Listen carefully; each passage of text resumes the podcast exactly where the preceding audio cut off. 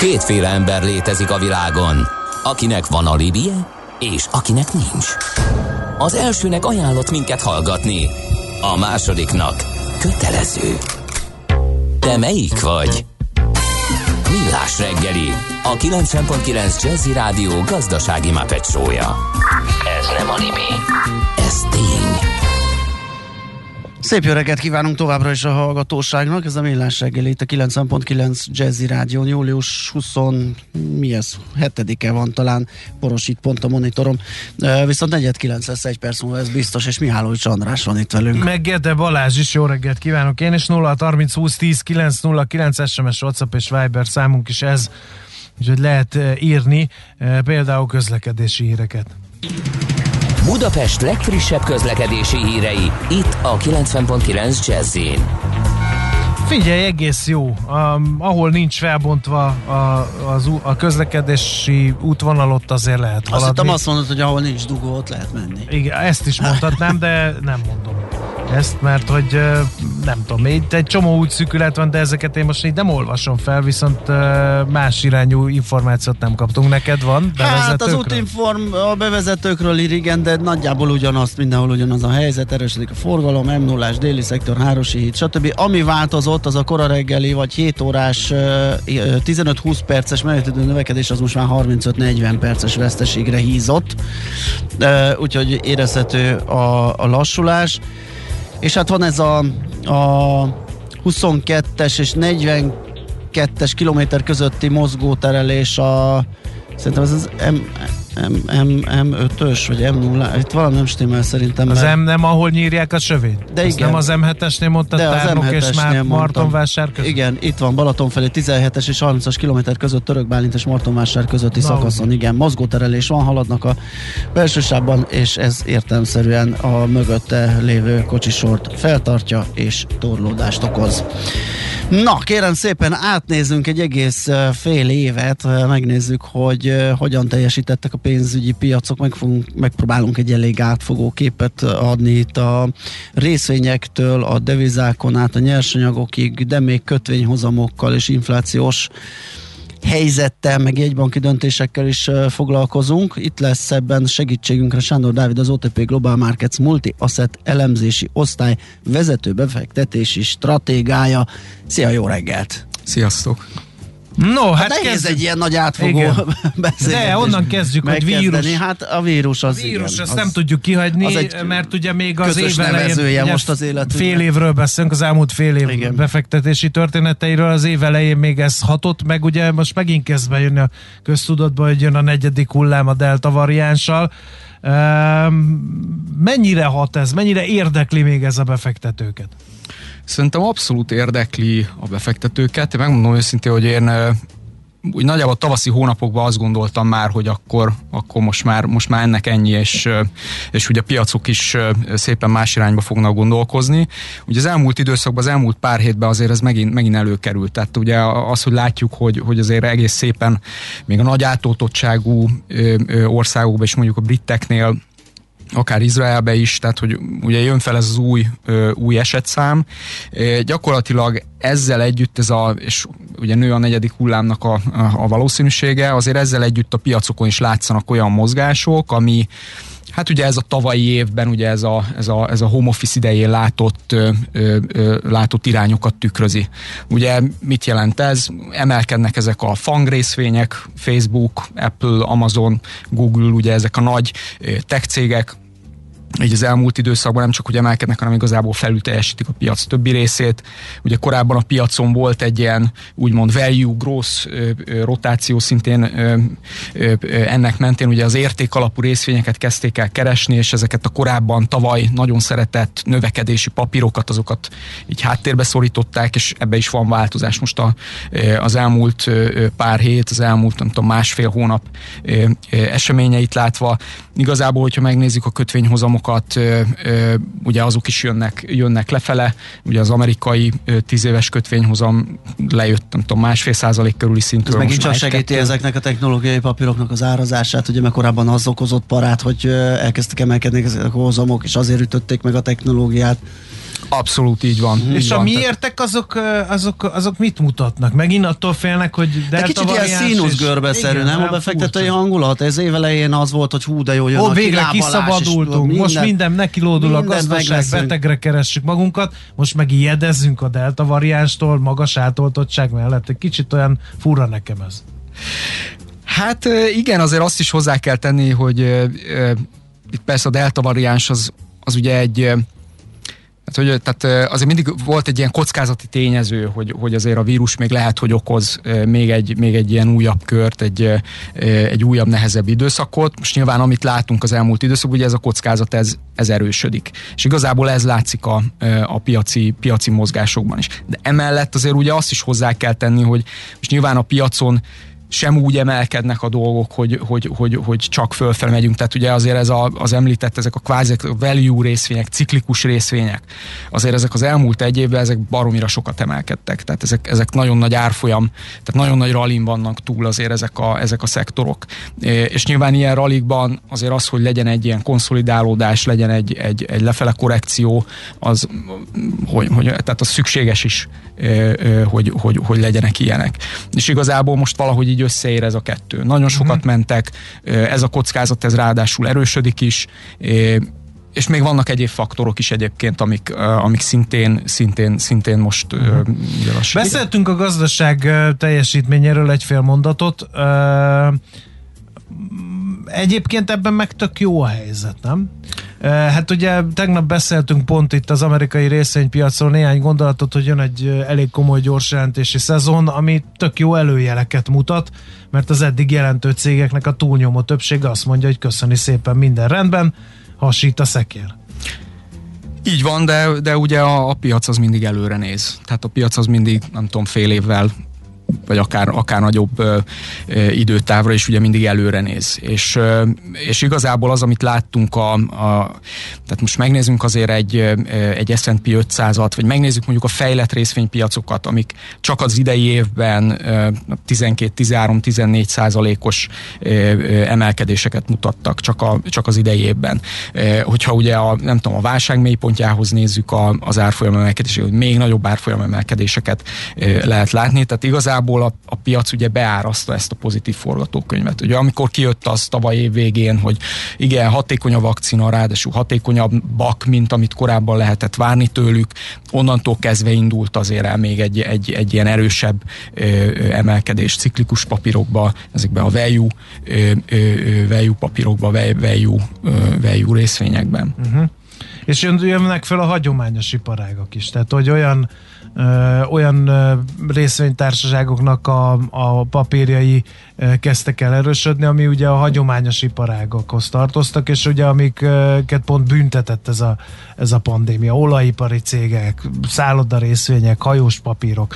Tehát ezek most itt mindegy kicsit ilyen fellélegeztek, és úgy tűnik, mintha azt a lemaradást, amit a pandémia alatt összeszedtek, azokat most hirtelen megpróbálnak ledolgozni. Így van, sőt, ugye azért ez a kvázi ez az old economy részvények, hát igen, ezek még, még nyilván még a tavalyi, tavalyi évben is kaptak még egy ütést, úgymond, de hogy ők már igazából padlón voltak. Uh-huh. Tehát ugye ez, és itt jön be megint ezek az érték alapú részvények, ez az old economy, ez gyakorlatilag ugye évek óta egy ilyen, egy ilyen erős alulteljesítésben van a, a, a technológia és a növekedési papírok, papírokkal szemben és ugye tavaly igen, tavaly, tavaly volt még egy, még egy ütés, de, de igazából ugye ebben, ebben már látszott egy változás. Azért azzal, hogy a ciklus elkezd, elkezd fordulni, azzal, hogy a gazdaságban is jön ez, a, ez az erős felfele, felfele pattanás, azért ezzel együtt nyilván ezeknek a cégeknek a profit kilátásai azért érdemben javulnak, és javultak is már eddig. Nagy kérdés ugye az, hogy bocsánat, bocsánat csak jó, annyi, hogy igen, hogy ennyire nem, nem rózsás a helyzet, mint amit a, az árazás és az értékeltségi adatok mutatnak. Tehát ide kellettek a jegybankok, akik szétettek. Na ugyanezt akartam kérdezni, ez mennyire köszönhető a teljesítménynek, és mennyire az, hogy helikopterpénz van a piacon. Mm. Ugye pont tegnap beszéltünk Tegnap beszéltünk, igen, az a klasszikus. A Robin Hood befektetők egyből nyitottak 1400 dolláros számlákat, ahogy megkapták az amerikai államtól az 1400 dollárjukat. Tehát eszükbe nem volt csokoládét vagy autóbelsőt venni, hanem egyből mentek a részvénypiacra. Hát abszolút igen, tehát hogy, hogy a, ugye a, a, a, nyilván ez egy nagyon komoly faktor ennek, hogy a, ezek a grossz papírok, ezek miért tudnak ilyen jól teljesíteni. Ezek, ezek nagyon magasan árazott cégek és drágák, hogyha ilyen hagyományos metrikák szerint próbáljuk őket, őket megnézni, meg viszonyítani, de hát amikor ugye azt látjuk, igen, hogy a jegybankok azok uh, ultralaza politikát folytatnak, és ugye a kamatok azok azok ugye sok helyen nulla, ugye láttuk az kötvénypiacon nagy, nagy százaléka a kötvényeknek negatív hozammal forgott még ugye a tavalyi évben is. Tehát amikor van egy ilyen környezet, akkor egész egyszerűen ugye akkor ez a monetáris meg a fiskális környezet is hajtja fölfele az árazási szinteket. Uh-huh. Csak Amerikában? Mert szokás szerint megint Európa akár a gazdasági növekedési adatokat nézzük, akár az inflációt, erről majd később beszélünk is az inflációról, mert ez egy elég komoly kockázatnak tűnik per pillanat, meg akár a tőzsdei teljesítményeket, mint hogyha két külön világ lenne. E, igen, a gazdasági teljesítmény nézve igen, és, és értemszerűen ugye ennél fogva azért, a, a, hogyha ilyen hosszabb távú tőzsdei teljesítményt nézünk, akkor azért ez kiütközik ebben is. Ez is és azt se felejtsük el, hogyha megnézzük ugye az indexek összetételét, tehát Amerikában mondjuk egy S&P 500, szemben mondjuk Európában egy Stoxx 600 index, egyszerűen az a helyzet, hogy Amerikában a tech cégeknek a súlya jóval nagyobb. Ugye ez az előbb említett FANG, ez gyakorlatilag az S&P 500-nak az ötödét adja ö, ö, súlyban. E, ugye Európában jóval-jóval kisebb a, a, a növekedési részvényeknek az aránya ö, az indexen belül. És alapvetően ez is magyaráz egy, egy erős alulteljesítést. Ugye egy olyan időszakban, amikor ö, van egy ilyen olcsó pénz, eh, ami hajtja fölfele ezeket a növekedési eh, papírokat, mert igazából semmi se drága. Eh, és Akkor még az is... európai befektetők is inkább fangrészvényeket vesznek, mint, mint európai papírokat, gyanítom. Könnyen lehet persze, mm. hogy van egy ilyen fajta, egy ilyen fajta mozgás is. Ugye egy olyan világról beszélünk, amikor ugye kvázi a, a, az ETF-ek ugye egyre elterjedtebbek, tehát amikor az ember, ugye nem tudom, befektetünk, ugye az ETF-eknek a súlya is gyakorlatilag a piaci forgalmon belül egyre-egyre nagyobb. Hogyha bocsánat, csak az ETF-re világítsunk rá, hogyha valaki nem tudja, hogy ezek a tőzsdén kereskedett alapok, amik uh-huh. indexeket, országokat, Mixelnek iparágakat öm, csoportosítanak egy részvény bokrétába, és gyakorlatilag passzív módon ülnek benne, és, és kész. Meg lehet venni egyben ugye egy tőzsdeindexet, egy országot, egy iparágat. Abszolút, és, és igen, és itt a lényeg, hogy ezek ugye passzívak, tehát igen. ők nem nézik azt, hogy mennyire drága egy részvény vagy sem, eh, hanem, hanem az index súly szerint Hogy szétosztja, hogy Aha, megvegyék igen, a, igen. A, az adott részvényeket. És ugye azért ez is egy faktor, tehát amikor arról beszélünk, hogy a növekedési részvényeknek nagy a súlya az, az amerikai piacon, és amikor ugye arról beszélünk, hogy mondjuk a lakosság szeretne befektetni és megvesz egy ETF-et, mm. akkor ugye azzal automatikusan még, még fűti ezeket a, ezeket a növekedési részvényeket még magasabb szinten. Hát sokan ugye ezt egy nagyon magas kockázati faktornak minősítik, hogyha megfordul a trend, és, és az áramlás is, akkor, akkor ugye egy kis csövön jövőn, ami töltődött itt az elmúlt évek alatt. Elmúlt évek? Lassan évtizedek. Igen, igen, Tehát, igen, ott majd egyszerre kéne távozni, és ez, ez szokott ugye nagy problémát okozni. És akkor egy pár rá is térhetünk az inflációra, ugye, mert ez egy nagy probléma kötek gyakorlatilag, az infláció növekedése, a lehetséges kamatemelés, ezáltal a pénz kiszívása a piacról. De és közben félnek attól, de, hogy megtorpan a gazdaság, akkor az infláció ellen, ha növeljük a kamatot, akkor azzal nem teszünk-e rosszat, a, hogy az éppen fordulópontnál szóval több mint izgalmasak recesszióba taszítjuk, tehát én most nem lennék egy bankár, most se. Igen, és ráadásul ugye nagyon kell arra figyelniük, hogy ugye a tavalyi évben most ugye azáltal, hogy a fiskális politika is becsatlakozott, és ugye bejött a, a helikopterpénz, gyakorlatilag ugye az adósságszintek is nagyon megemelkedtek. Tehát például egy usa is ugye már 120%-os GDP arányos államadóságról beszélünk, vagy a feletti szintekről beszélünk. Gyakorlatilag gyakorlatilag ugye azért tehát ez is egy olyan faktor, ami, ami megköti a, jegy, a jegybankoknak a kezét. De igazából arra számítunk azért összességében, hogy, hogy azért a Fed az el fogja kezdeni. Hát legalábbis a, itt az eszközvásárlási programnak a, a visszafogását. És jön ez a Jackson Hole esemény, talán ott augusztus végén jelentheti ezt be, és aztán vagy még idén valamikor évvége fele vagy talán nagyobb valószínűsége jövő év elején el is fogja kezdeni uh, itt a vásárlásoknak a, a visszafogását. Hát lehet, hogy borús, lehet, hogy borús ősz jön, Igen. ahogy az szokott lenni. Azért, ahogy beszéltük, az árazások, az indexek nagyon magas szinten vannak, itt, itt nagyon, nagyon ö, ö, gyorsan reagálnak, és nagyon feszültek a befektetők, ugye ilyenkor, amikor már esés közben is, de akkor is, amikor már a csúcson vannak, ugye, és azt kell figyelni, hogy megőrizzék a nyereségüket.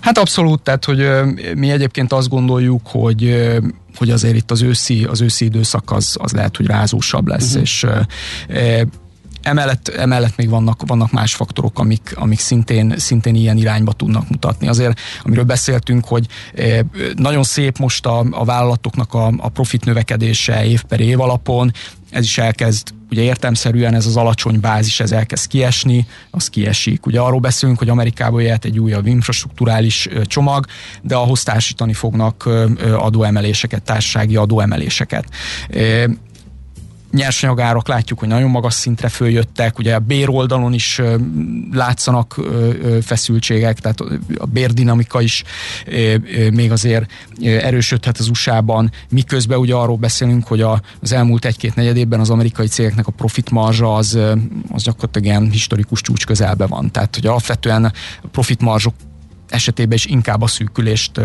látjuk iránynak, hogyha, hogyha előre tekintünk. Uh-huh. És egy olyan időszakban egyébként, amikor kvázi ezek a tehát a profit növekedési dinamika az elkezd csökkenni. Nem arról van szó, hogy, hogy, hogy visszaesés jön, hanem a, a, a növekedés, tehát elkezd lassulni a növekedés. Azokban az időszakokban jellemzően a részvénypiacok is elkezdenek megállni egyébként, és az azt követő egy év, másfél év, vagy akár két év is, az inkább egy ilyen oldalazó mozgás és széles sávban. Tehát, hogy azon belül van, van, van nagy föl, nagy le, és a nagy le általában ez meg kell venni. kapaszkodós pálya, igen. Igen, tehát az, ez, ez talán egy sokkal aktívabb ö, ö, ö, portfólió menedzsmentet kíván igen, egyébként igen. egy ilyen, egy ilyen időszak. És hogy visszatérve a kérdésre, hogy említettem is, hogy mi, mi most inkább úgy gondoljuk, hogy inkább fölfele lengett túl úgymond az inga, tehát, tehát inkább most arra látnánk esélyt, nagyobb esélyt, hogy, hogy, hogy ebből egy, egy korrekció tud indulni. Még két dolgot azért beszéljünk, mert az egyik a devizapiac, a másik a nyersanyagpiac. Hogy reagálhatnak a deviza párok erre a, a, a helyzetre. Ez egy érdekes lehet, akár a dollár, akár az euró, akár a mi forintunk, mert ugye azzal is nálunk ugye már megy ez a kamatemelési ciklus, amit ugye mondtál, hogy majd csak Jackson Hole-ba döntenek el valamikor az ősszel az Egyesült Államokba. Tehát itt is most van egy kis, mint a porszám került volna a gépezetbe, kicsit csikorognak a fogaskerekek, hogy ki hova álljon a devizapiaci befektetők közül. Igen, hogyha visszanyúlunk ehhez, hogy, hogy mondjuk a Fed bejelenti ezt a, az eszközáslási programnak a csökkentését, ezt a taperinget úgymond, ugye ez, ez, ez nem példanélküli. Tehát 2013-ban ugye annó a, a Ben Bernanke, amikor bejelentette a taperinget, igazából azért a piacokon az is okozott feszültségeket. Tehát ott, ott látszott, hogy a feltörekvő piacot elkezdtek alul megütötték a fejlett piacokat is, USA-t is, Európát is, a feltörekvőket, nyersanyagokat. De azt lehetett látni, hogy USA meg Európa az viszonylag, viszonylag gyorsan ki tudott ebből kászálódni. A feltörekvő piacokon és a nyersanyag piacokon egy picit hosszabb ideig tartott ott, a, ott az alul teljesítés. És alapvetően el tudunk képzelni most is egy ilyen szenáriót. Ugye az a nagy különbség, hogy akkor azért jóval meglepőbb volt ez a bejelentés. Nem is, nem is most ehhez képest már ugye erről beszélünk, hogy, hogy ez jönni fog, tehát nyilván a piac ezt már tudja, fel van rá alapvetően készülve, nagyjából tudja a hatásait is, hogyha egy ilyen jön, akkor, akkor mi tud történni, mert már látott ilyet. Tehát nem lesz egy akkora meglepetés. Ami most más, az, az talán az, hogy, hogy jóval magasabbak az értékeltségek, és ami, amiatt azért sérülékenyebb a piac. Tehát lehet, hogy nem akkora meglepetés ez a dolog, de a piac is jóval drágább mint volt akkor. Tehát emiatt viszont el tudjuk azt képzelni, hogy lesz egy hasonló mozgás ebben, mm. tehát egy, egy feltörekvő piaci alulteljesítő időszak, ami mondjuk akár egy ilyen feltörekvő piaci devizák esetében is látszódhat. gyengülést jelent? Ez önmagában alapvetően igen, inkább, inkább mm. egy ilyen forint gyengítő irány, ami, ami mondjuk kintről jön hogyha, hogyha pusztán ezt, a, ezt az esetet nézzük. Dollár esetében inkább azt gondoljuk, hogy, hogy rövid távon még, még, még inkább az erősödésnek látnánk ugye, ugye, ugye nagyobb esélyét. Ugye ez is gyakorlatilag ebből a, a gondolatívből tud ö, következni. A Fed előbb elkezdi ö, a szigorítást, ugye látjuk, hogy az LKB az jóval tovább tud galam maradni, úgymond, tehát laza maradni.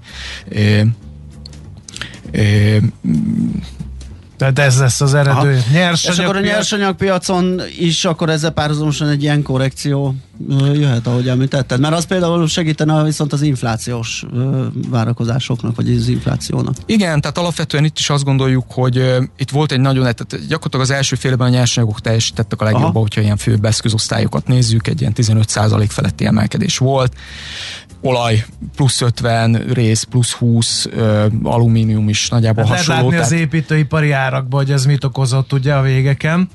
Abszolút. Akkor itt is lesz egy pihenés? Én azt gondolom, hogy igen. Ennek az első jeleit már látjuk is. Megállt az olaj is, megállt a réz is, és még azt gondoljuk, hogy ez a fajta ilyen konszolidálódó mozgás ezt ki tud tartani. Nagyon túlvettek voltak, nagyon nagy volt ez a, ez a vételi irányú pozicionáltság bennük. Nem gondolom, tehát vannak strukturális tényezők, amik támogatják őket. Tehát, hogy hosszabb távon nem kell, vagy nem, nem írnám le őket. Itt arról van szó, hogy most rövid távon a következő egy-két hónapban várnánk egy ilyen konszolidációt. De amikor ugye arról beszélünk, hogy, hogy infrastruktúrális beruházások jöhetnek Meg gazdasági még növekedésről beszélünk, abszolút, ezek, ezek megújuló, megújuló energia mhm. terjedése, elektromos autók, tehát ott igazából ez a részpiacán egy, egy nagyon erős strukturális támogató tényező. Miközben egy részbányát elindítani, hogy ugye a kínálatot... Az meg nem két nap. Az nem két nap, így van. Hát Dávid, nagyon köszönjük, éppen csak megkapirgáltunk mindent, mégis elfogyott az időnk, úgyhogy még bőven beszélgethetnénk, de hát ennyi jutott. Nagyon köszönjük, hogy ellátogattál hozzánk, és egy kicsit átnéztük az év első felét, és hát az elmondottak alapján elég nagy izgalommal várjuk a másodikat. Lesz itt még csoda, meg mindenféle. Úgyhogy köszönjük még egyszer, jó munkát, Köszönöm szépen. napot a továbbiakban. Sándor Dávid volt a vendégünk, az OTP Global Markets multi-asset elemzési osztály vezető befektetési stratégája. Ha nincs nagyon fontos info, amit küldtek az, a hallgatók, és meg kéne osztani velük, akkor megyünk tovább. Schmidt Andi rövid híreivel, aztán folytatjuk a millás reggelit. Műsorunkban termék megjelenítést hallhattak. Aranyköpés a millás reggeliben. Mindenre van egy idézetünk. Ez megspórolja az eredeti gondolatokat. De nem mind arany, ami fényli. Lehet kedvező körülmények közt gyémánt is. No kérem szépen, 1940 vagy 1966-ban született Betlen János közgazdász, tolmács, televíziós műsorvezető. Igen, az a Betlen János akit láthattunk egy időben képernyőn, most egy ideje már nem. Őtőle választottunk aranyköpést, mert így hangzik, mindig a leghülyébb emberek beszélnek a legtöbbet. Normális ember értekezleten eleve nem is szólal meg. Látod, én hattól fél hétig ezért nem beszélek, te meg be sem áll a szád, az ébredező munkatársat agyon szekálva, van egy, van egy, van egy, egy, egy munkahely, akinek hát. a dolgozói hallgatják időnként a millásegét, ők pontosan tudják, amikor a vezérigazgatóval ketten teljesen irreleváns témákról szakértve, ilyen három órás hétindító meetingeket tartottunk, most már megértem őket. Aranyköpés hangzott el a millás reggeliben. Ne feledd, tanulni ezüst, megjegyezni arany. Innen oda, ezt ennyiért, onnan ide, azt annyiért, Aha! majd innen oda ezt, és vissza azt. Emennyiért, közben bemegyünk oda azokért, és átvisszük amoda. Amennyiért, mindezt logikusan, hatékonyan, érted? érted? Ha nem, segítünk. Észjáték, a millás reggeli logisztika rovata. Hát a digitalizáció és az elektronikus ügyintézés a logisztikában is egyre inkább megy előre. Most például az elektronikus fuvarlevél megjelenésére lehet számítani. Ezügyben tárcsáztuk Dieter Gábort, a magánvállalkozók nemzeti fuvarozó ipartestületének ügyvezető főtitkárát. Jó reggelt kívánunk! Jó reggelt kívánok önnek és a hallgatóknak is. No, Dittel úr, hát nem csak logisztikusok és teherautós sofőrök hallgatnak bennünket, úgyhogy egy kicsit a fuvarlevelet, mint olyat, az definiáljuk, az micsoda, kinek kell kitölteni és minek? Kétféle fuvarozásról beszélünk, az egyik, amikor nemzetközi, a másik, amikor belföldi. Ha nemzetközibe dolgozunk, akkor van egy több oldalú egyezmény, a CMR egyezmény, amely kötelezően előírja azt a bizonyos menetlevelet, amelynek kísérni kell az árut az elejétől a végéig, és egy értékpapírként szól, tehát gyakorlatilag a fizetés feltétele. Ugyanez gyakorlatilag a belföldi fuvarlevélnél is igaz, itt is gyakorlatilag az elejétől a végéig az árut kíséri, tehát egy nélkülözhetetlen két dokument, dokumentumról beszélünk. Uh-huh.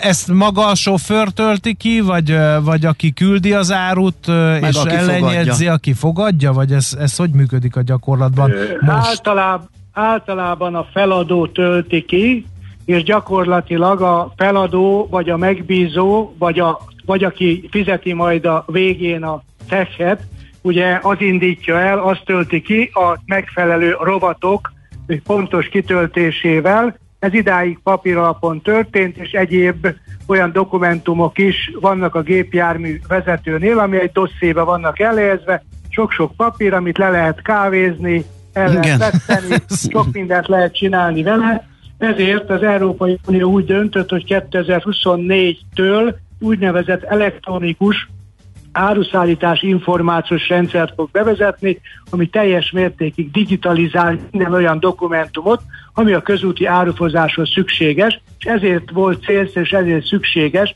Egyébként Európában, és nem csak az Unióról beszélünk, már 25 ország ratifikált ezt a bizonyos mellékletet ebben a nemzetközi egyenlítben, tehát fontos, hogy mi is kövessük, azoknak a példáját, akik egyrészt ugye versenyképesebbek tudnak lenni költségcsökkentéssel, hogyha mindazt, amit idáig papír alapon csináltak, azt ezek után egy okos telefonon keresztül tudják művelni. Uh-huh. Akkor ez a törekvés az összes fülkében található dokumentumot digitalizálja a CMR-rel együtt?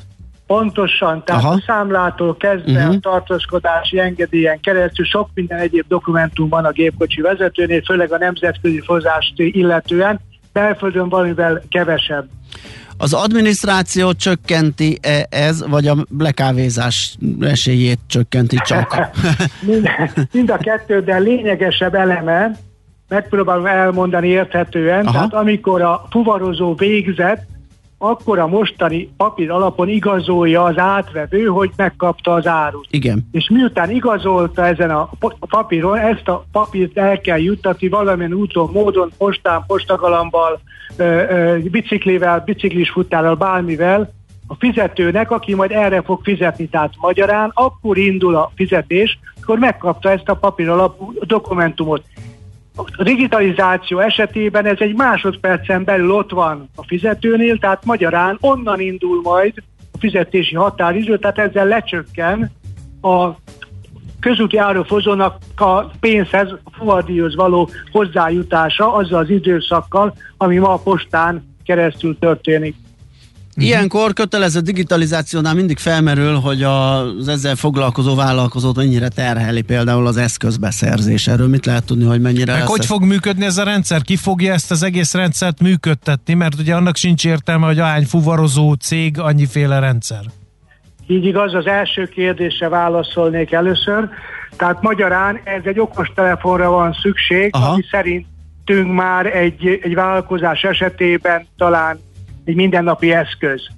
A, második kérdésre természetesen ugye e, nem egy, egy, egy ilyen applikáció lesz a rendszerben, mi arra szövetkeztünk, hogy Magyarországon ugye három szakmai szervezet és egy, és egy informatikai vállalkozás, magyar tulajdonú vállalkozás mi hamarabb tető alá fogja hozni ezt az applikációt. Ennek az egyik feltétele az, hogy egyrészt a Magyarország ülés ratifikálja ennek a bizonyos CMR, CMR egyezménynek azt a mellékletét, illetve van egy 261-es kormányzat, amivel be kell illeszteni a belföldi fuvar levél elektronikus használatának a lehetőségét egész jól állunk ezzel az applikációval. Természetesen, aki a leggyorsabb ebben az ügyben, és amikor egyre jobban elterjed majd ez a fajta rendszer, akkor az, az lesz piaci előny, akinek már kész van ez a rendszere.